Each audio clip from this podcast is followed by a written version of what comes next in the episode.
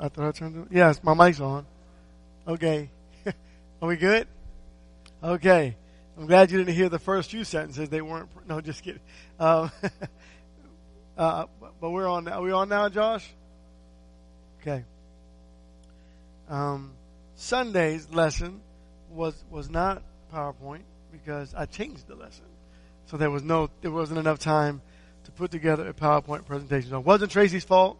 In fact, it was no one's fault. It was just a, it was sermon from the Word of God. Everything worked out just fine. So just to let you know that because I feel like I need to say that uh, because the question was asked not of me but of Tracy. So I'm gonna get that straightened out. Don't blame her. Talk to me. All right, let's go to God in prayer, please. Heavenly Father, we praise you. We love you. Thank you so very much for the opportunity to serve you and to, to do your will.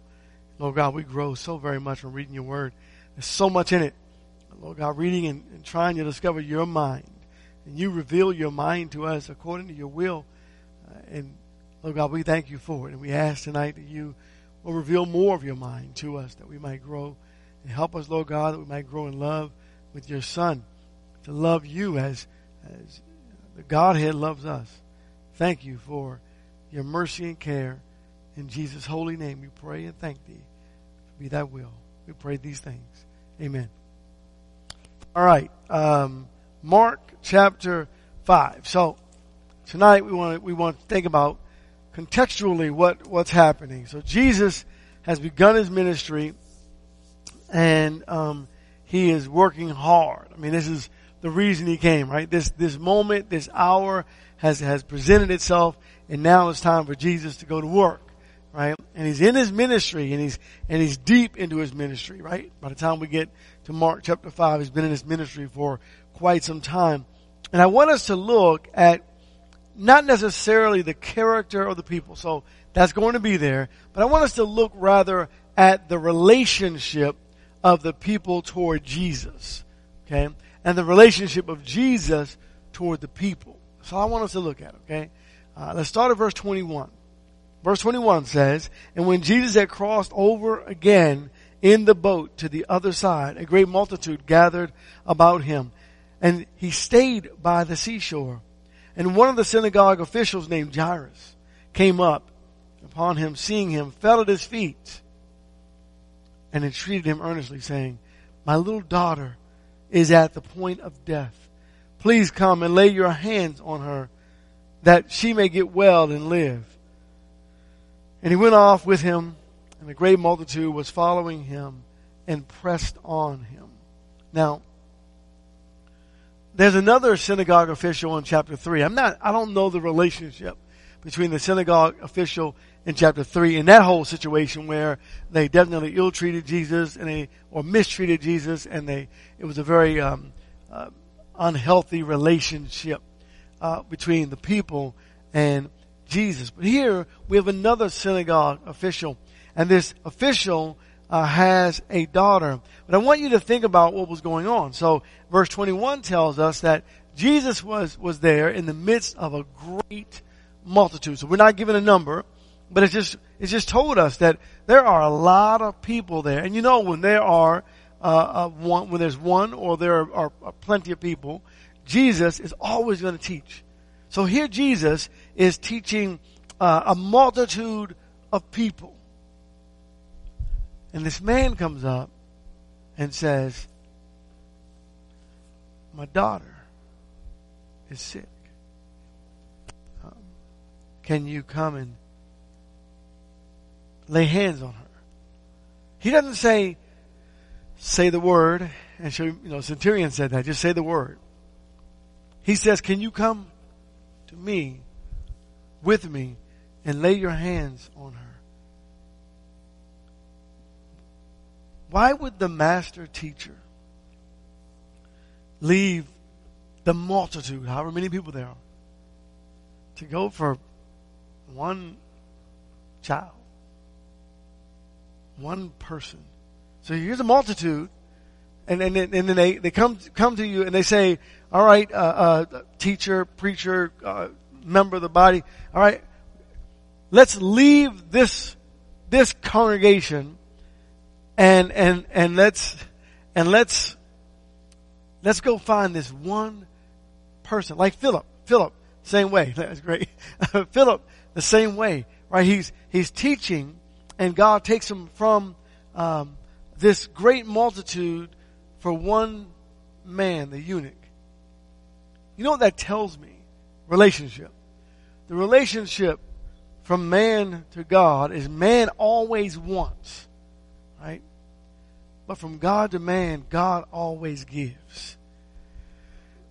The relationship, what it says to me is that every individual, so now we have to try to find a way to erase everyone else in the whole wide world and just, it's just me, that every individual, that I am singled out, you are singled out by God. When you have a specific need, God sees your particular need. You are important to God. So much so to where he leaves this multitude of people and goes for this one child. The insignificant to humanity is extremely significant to God. That's important. That, that's how great Jesus is you are important to God. Someone once said, you know, I really don't want to bother God with, with this prayer about some of these trivial things. Nothing's trivial to God. Right? I mean, that would be the same as Jairus saying, you know, I, I know my daughter's sick and I really wanted to get well, but Jesus is doing what he wants to do. He's teaching the multitude and I really don't want to disturb him right now. Maybe I'll talk to him later. Jairus would have never done that. It was his daughter. She was more important to him than anything Jesus could have been doing for the crowd. Right? We're just that important to God. Now, the relationship between man to God, as you continue in this account, um, it it just shows the um, foolishness, if you will, um, uh, of humanity. Some of the, the Jewish, I guess, rituals or whatever it was they, they had in this day uh, when it came to uh, suffering and struggles. We're going to look later at, at just look at look at verse 38. Let's take a look at this this relationship. And they came to the house of the synagogue official, and he beheld a commotion and people loudly weeping and wailing. And entering in, he said to them, Why make a commotion and weep? The child is not died, but is asleep. They began laughing at him. Putting them all out, he took along this child's father and mother and his own companions and into the room where the child was. Now, go with me you arrive and Jesus explains from a perfectly spiritual perspective from, from the heavenlies. This child is not dead. She's asleep. They didn't understand. But how do you go from being a crowd of mourners to a crowd of mockers like that? You know, just like that. And I know they paid people to do some of the mourning. I, I get that. But imagine you being there and, and you, you try to explain to them the child is asleep, um, and not dead. And they laugh in your face. They em- embarrass you. You know, uh, our thought might have been, you know, I don't, I don't have time for this. I'm not, I, you know, hey, you know, I'm not even, uh, fine. I mean, if you don't want me to do, to help, I got things to do, right? But that, that's not what, what Jesus did. But what, what is the first emotion that comes to your mind when you think about you are there to help someone and they, and they mock you, they laugh at you just in an instant and they're, they're making mockery of you that, that emotion of, of anger, that emotion of um, shame and embarrassment. It was done in front of John and James in the context. And we might have even said something like, I don't, I don't need this. I don't need this. But not Jesus, because that little girl and her father, and mother, were more important, even than shame, anger, frustration, embarrassment. Jesus treated this situation as more important than himself. Going that extra mile of the way. Being able to uh, rid his mind of all of the pettiness, to rise above it and to be uniquely different. And what he does in verse 41, and taking the child by the hand, he said to her, Talitha kum, which translated means, little girl, I say to you, arise. And immediately the girl um, rose and began to walk, for she was 12 years old, and immediately they were completely astounded. And he gave them strict orders that no one should know about this. And he said that something should be given her to eat. So he ministered to her. He told the parents, let's, let's leave this as well as the young girl. Let's keep this amongst us. And I'll walk away with that shame. I mean, later they would find out, obviously, but it's not about going out there and saying, you know, here we are, right? We walk out holding our hand going, see, right? We, you know, we had to prove something, but Jesus never had to prove anything to humanity, right? He just didn't. It wasn't uh, his mindset. So Jairus saw what we ought to see, and that is the humble Jesus. He was a humble, meek, compassionate, and merciful God, Emmanuel, with us. And think about this for a moment. Maybe wonder with me for a moment. How many of the people saw what the Father was explaining to us through the Son? Think about that. How many of them saw what the Father wanted us to see? The humble, compassionate, merciful, kind Christ, Messiah, that came to the world. It's at this moment, and it's at it's at it's at times like these where where we have to look deeper into the Word and, and, and go in. You know, when you read your Bible, it, this is a this is a fun thing to do. It's kind of what God wants us to do too. It it is read some, right? Uh, don't read it like a, a normal book, um, because it isn't, right? It's different. Read a bit, stop, close your eyes, and envision yourself being there with Jesus, right? See the imagery, right? See the crowds. See Jesus standing amongst the crowds and amongst the crowds of people. It's not necessarily orderly, right? See them pushing and shoving a bit, maybe shoving the master and him staying, remaining calm. See him doing his work.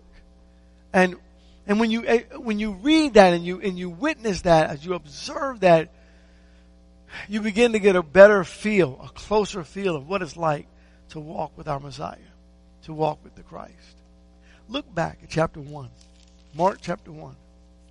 So, when we go backwards to chapter 1, Jesus, again, he's already begun his ministry. Like every other human being, Jesus Christ is um, tired, a lot of walking, weary. Right? He's had uh, multiple sleepless nights. We know that about Christ, not because of anything that he has done, uh, um, but be, well, because of something he has done. Uh, he prays a lot, right? So he's had many, many sleepless nights, but and yet he he gets his strength from the work that he's going to do from the Holy Spirit. And we jump all the way down to verse 21 because Jesus was very famous and he became more and more famous as time went on.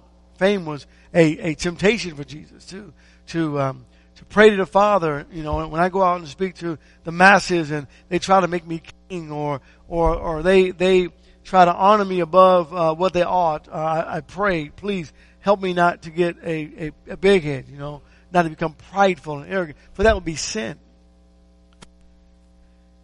In verse 21, and they went into Capernaum, and immediately on the Sabbath, he entered the synagogue and began to teach. And they were amazed at his teaching, for he was teaching them as one having authority and not as the scribes. And just then there was in the synagogue a man with an unclean spirit, and he cried out, saying, What do we have to do with you, Jesus of Nazareth? Have you come to destroy us? I know who you are, the Holy One of God. And Jesus rebuked him, saying, Be quiet and come out of him. And throwing him into convulsions, the unclean spirit cried out with a loud voice and came out of him. And they were all amazed so that they debated among themselves, saying, What is this? A new teaching with authority? He commands even the unclean spirits, and they obey him. And immediately the news about him went out everywhere into all the surrounding district of Galilee. So, the unclean spirit, the demon, right? The devil, the demons are, are being when you when you get to Mark five, you find out more information about what the demons are doing. They're um, they're they're very aggressive. They're very scary. Uh, I mean, very scary. Uh, they in, in some places in, Mark five in particular, uh, I believe it's the one at Gennesaret. Uh, he uh, he's chained up. He's he's put in a cave, uh, but he keeps breaking the chains. You know, he cuts himself, and he's he's you know so he's bloodied, and He's just, you know, pretty, and, and yet Jesus comes along and, and he, and he casts them out. He tells them to be quiet. He, he's in complete control. He is in command and, and he says to them, uh, you know, he stays humble and, and, he, and he, and he silences them from, well, he doesn't want evil pronouncing who he is anyway, right? Uh, but he silences them and the people are amazed and he becomes more and, and more, if you will. The fame of Jesus is, is, uh, becomes known by all. And yet the people, they don't humble themselves, do they? Right? Remember, crucify, crucify. I mean, you know, let's think about that for a moment. If, if there's unclean spirit and you're, you're terrified of it, and, and Jesus comes along and casts it out, and you know it's an unclean spirit, you've seen what it's done, right? Don't you humble yourself? Isn't there something you, but Jesus, though, uh, though he's tried and challenged, he remains humble and meek. So now I want to pick up in Mark 1, and I'm going to jump down to verse uh, 29. And immediately after they had come out of the synagogue, they came into the house of Simon and Andrew with James and John. Now Simon's mother-in-law was lying sick with a fever, and immediately they spoke to him about her. And he came to her and raised her up, taking her by the hand, and the fever left her, and she waited on them. All right, so Jesus is out teaching throughout the day. He's tired, he's weary, he gets home. And home, someone else's home. And his Peter's mother, Simon's mother's sick. And they, they tend to her. Jesus, Jesus heals her. So, so we have, he's teaching. He's amongst the people. It's, it's, it's maybe a, a warm day. It's everything that, that happens in the day and then the, the hours are going on. He's been teaching. He doesn't get a break. She begins to wait on them. And verse 32. And when evening had come, after the sun had set, they began bringing to him all who were ill. Doesn't he get a break? The teaching. And then and it gets Simon's Simon's mother-in-law. She's she's sick. And he heals her and then then evening comes and and they begin to bring all those who are, who are, who are ill and, and, and demon possessed in verse 33.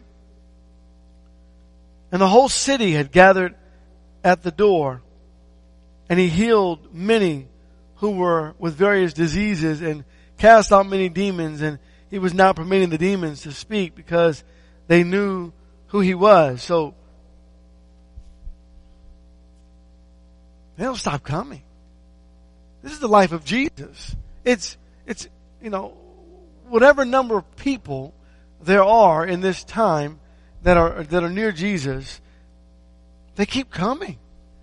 They just keep, and they don't, and they don't come and say, "Oh, Jesus, you're you're one with sincerity. You're great. You're wonderful. We love you so very much. Here, come, rest your feet. Let's wash your feet. Give you some drink and rest rest a little bit. We'll come back in a little while, and when you feel you know up to it and you're prepared and ready, uh, um, take care of us, help us out a little bit. But you know, you need a break. Let us do something for you. No, that's not what they do. They come pressing, they're knocking on the door, they're outside yelling, Jesus, you know, how would you, how does make you feel when all they, and all they want is what they want? And they want, and they, and they want, and they, and they, and they want, and they want, and, and they want more, and, and, and they and the people that are, that want, some of them are, are, are sick, some of them have brought the sick, and you know, the, the sick, you know, you, you know, you, you know, snotty noses and, you know, contagious diseases and everything you can imagine. And they just, I mean, the, the, the and they want and they want and they want and they want and they want and they want and they want and they want and they want and then you know that these are the same people that want, that want, that want, that are going to yell, crucify, crucify. See? See, because he already knows what's going to happen. And he knows these are the people that are going to do it to him. But what he does though, is he still takes the time in his patient, loving care. He gets up and goes out there and he heals the city. And it's not just that he healed the city, it's the way he did it. We have to go to Luke for just a moment to grab that. Luke chapter 4. And let's look all the way over the same account in Luke verse 40. And while the sun was setting, all who had any sick with various diseases brought them to him and laying his hands on every one of them, he was healing them. And demons also were coming out of many, crying out saying, you are the son of God and rebuking them. He would not allow them to speak because they knew him to be the Christ. So he, he comes out, he's weary, he's tired. We're going back to Mark chapter 1. But when he went, when he came out to the city and healed them, the Bible says he laid his hands on every single one of them. Now, I'm sure you've seen it. Maybe you've been in, in, in the presence of, of, of uh, famous people in our, in our world. Maybe you've, maybe you've been in line asking for an autograph. Maybe you've been to a book signing and, and, and those people that are signing, they get tired of signing. And, and, and their hellos and, and it's sweet and it's kind, but it's for profit. Right? There's something you're gonna get from that, right? Jesus took the time to heal sick people. Injured people. He dealt with demons. I want you to get tonight how much God is demonstrating to us how much He loves us. Right? That He would take the time uh, not only to to nurse your wounds up, but to really make sure you're okay. Right? That's what God does for us. He does it for us, by the way, every day, doesn't He?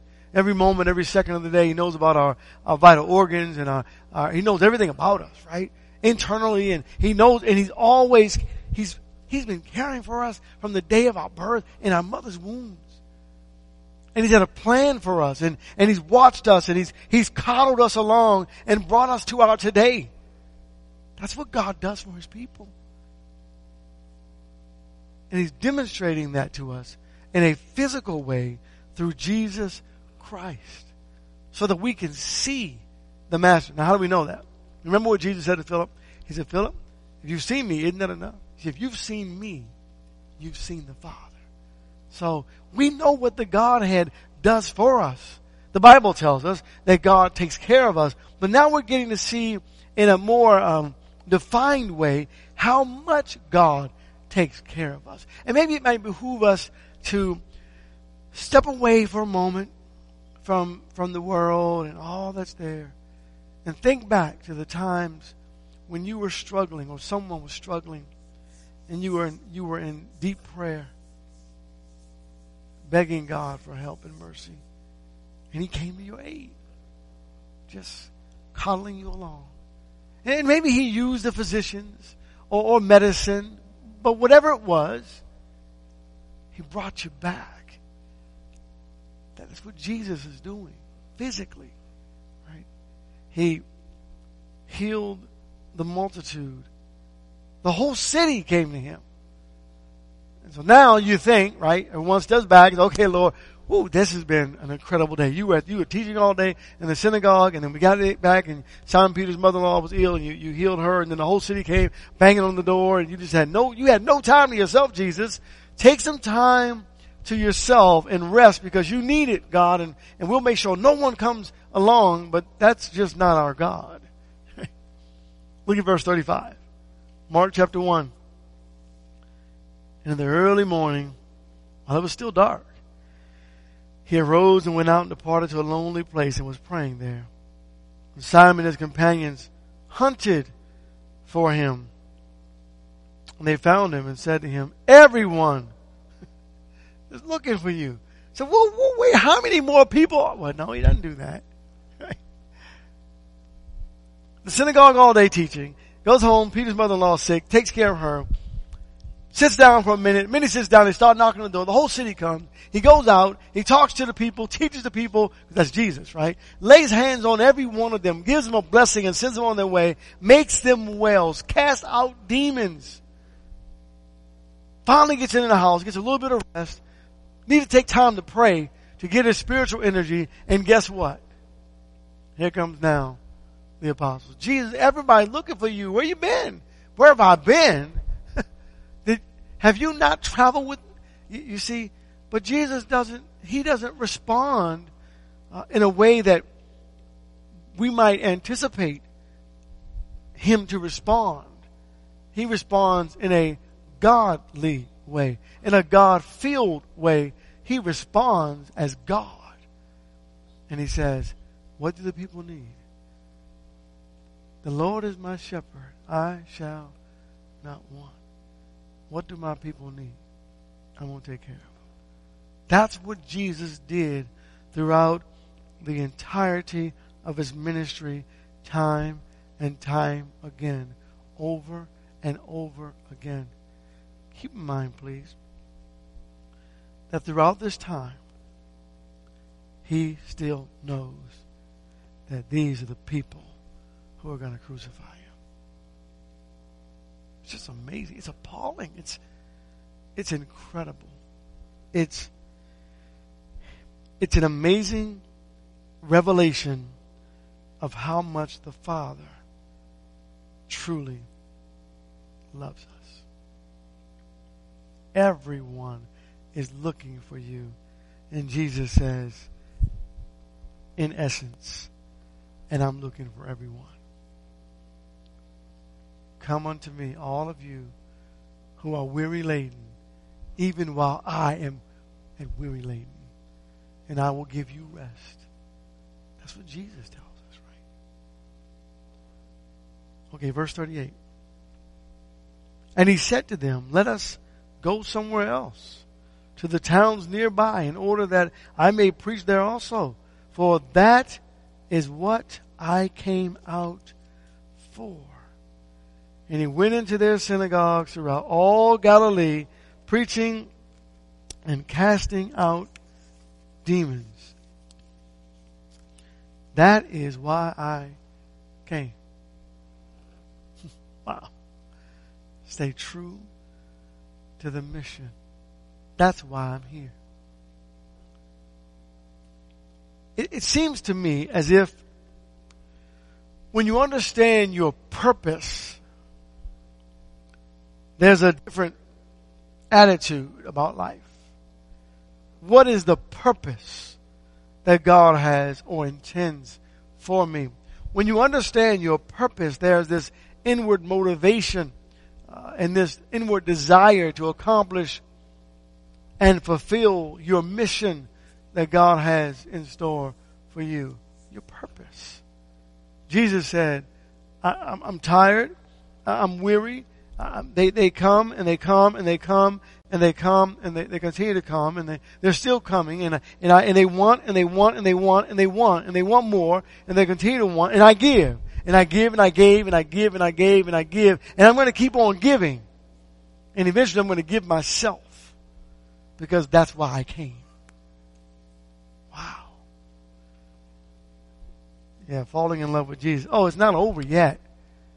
Verse 40.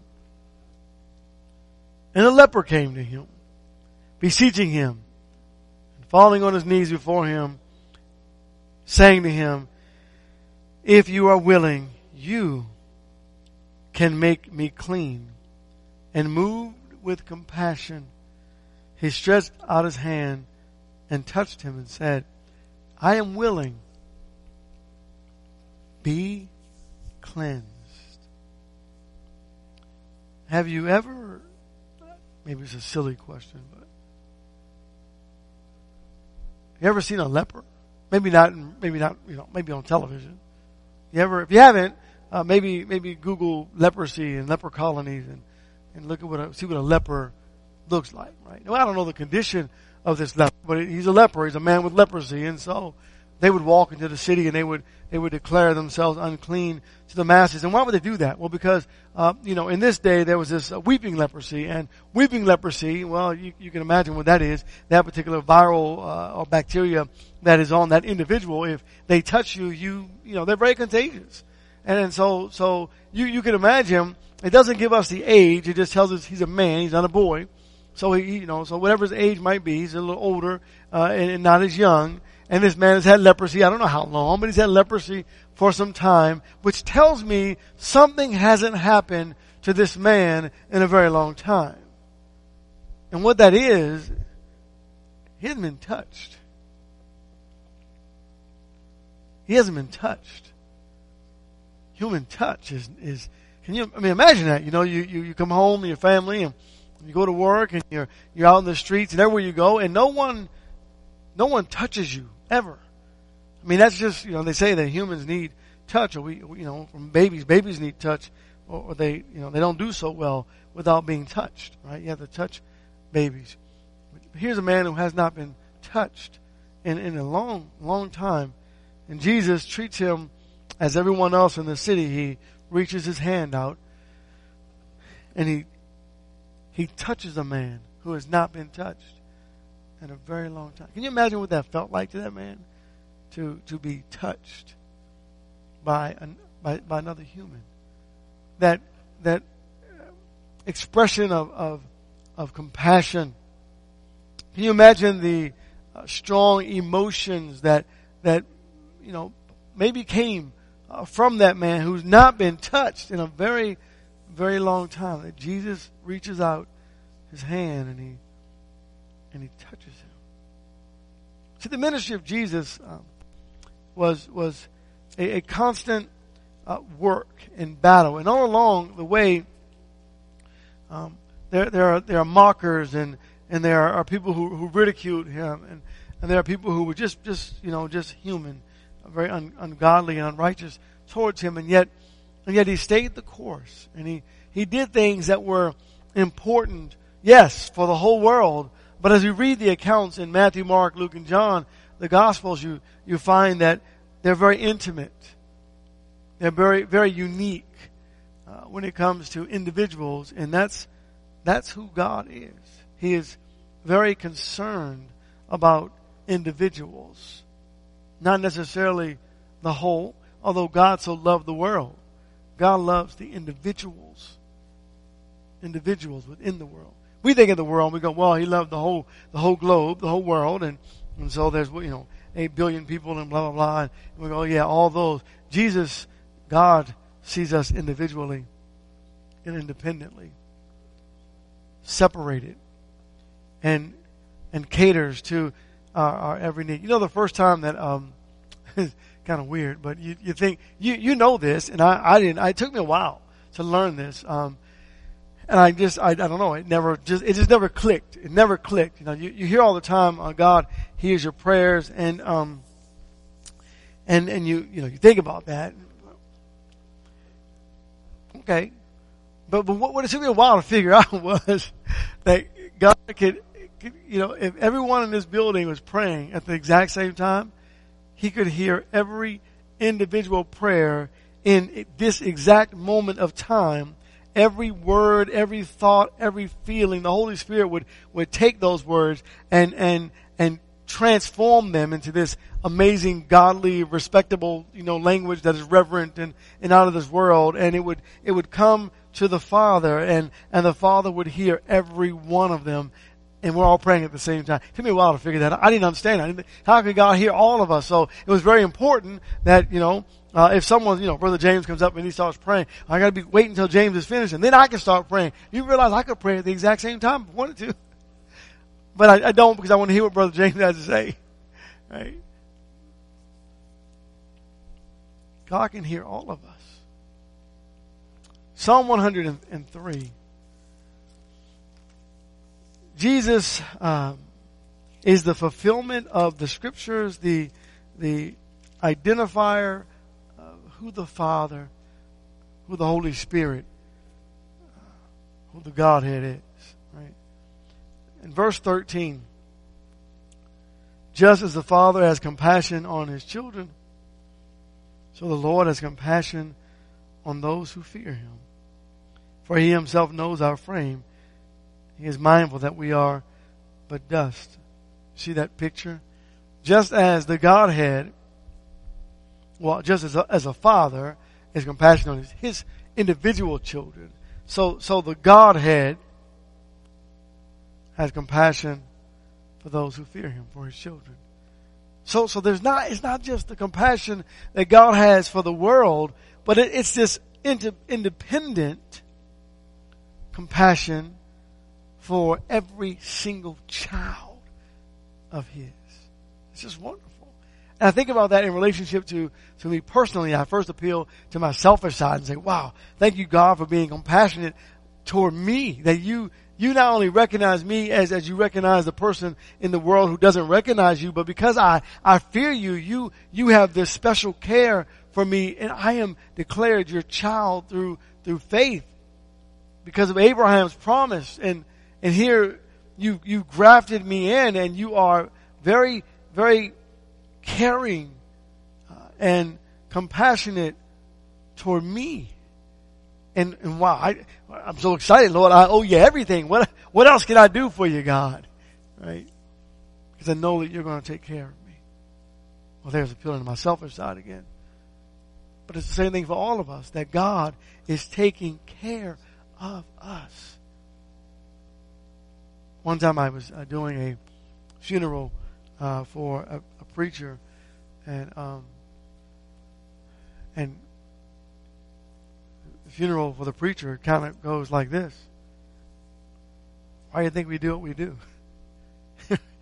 see, see, that wasn't a time where uh, you know we were supposed to be mourning. He finally got what he wanted to leave, go home, be with the Father Right? be with the Godhead. My work down here is done. Christians, that's it, right? For us, for, I mean, if you, if you really, if you, you love God, you fall in love with Jesus, you can't wait to be with Him. can't wait to see Jesus. I just want to be with Jesus. And I know there's only one way to get there, and I'm, well, I'm not supposed to do it the other way. I gotta wait until God says, come home, child. And so even in my death, God is carrying me along to bring me home, right? And so the constant care of God is, is, is all throughout our lives, even through and in our deaths. Right? There was a, I did some hospice classes uh, and, and courses that were uh, offered, and um, did them at the college. And was, you know, they were really emphasizing no one dies alone. That was the emphasis. And it, and it sounds, I mean, it feels good. I mean, you know, we, we all know that, right? Like with COVID right now, it's one of the, one of the, the terrible things. People, they, you know, they're dying alone, right? No one can visit and, and, it, and it's, a, it's, so I'm not making light of that. I'm not, please understand, I'm not making light of that. But, but what I am saying is that if you're a child of God, you can't die alone because God's with you. Right? And so we take comfort in that. That God doesn't leave us just because we're sick. God brought the sick to Him. God allowed the sick in. God is always there. So Jesus, John 14, Jesus uh, makes it clear to us that the love that God has for us, John 4, excuse me, I said 14. I, I do want to go to John 14. Let me just go there and, and let's skip this. I'll come back to John 4 uh, next week. John 14. The love that Jesus has for us. Judy, if you like, you can put that other slide up for us, please. The love that Jesus has for us. If you don't get it, you got to get back into your book and get it. You know, it, it's the time where we, instead of reading the Bible and trying to, to understand the, the laws, the commandments, and the doctrine, and we have to know that. I'm not, I'm not making light of that. We have to know that. But get to know the love of Jesus as you study. Get to know the love and the compassion and the mercy of Jesus Christ. So John 14. And I want to jump all the way down. Um, I just want to read. I just want to read through this quickly. You you've read it. You know it. Let not your heart be troubled. Believe in God. Believe also in me. In my Father's house are many dwelling places. If it were not so, I would have told you. For I go to prepare a place for you. And if I go prepare a place for you, I will come again and receive you to myself. And there, that, that where I am, you may there you may be also. And you know the way where I'm going. Thomas said to him, Lord, we do not know where you are going. How do we know the way? Jesus said to him, I am the way and the truth and the life. No one comes to the Father but through me. If you had known me, you would have known my Father also. From now on, you know me and have seen him. Philip said to him, Lord, show us the Father, and it is enough. Jesus said to him, have I been so long with you, and yet you have not come to know me, Philip? He who has seen me has seen the Father. How do you say, show us the Father? Do you not believe that I am in the Father and the Father is in me? The words that I have, that I say to you, I do not speak of my own initiative, but the Father abiding in me does his works. Believe me that I am in the Father and the Father in me Otherwise, believe on account of the works themselves.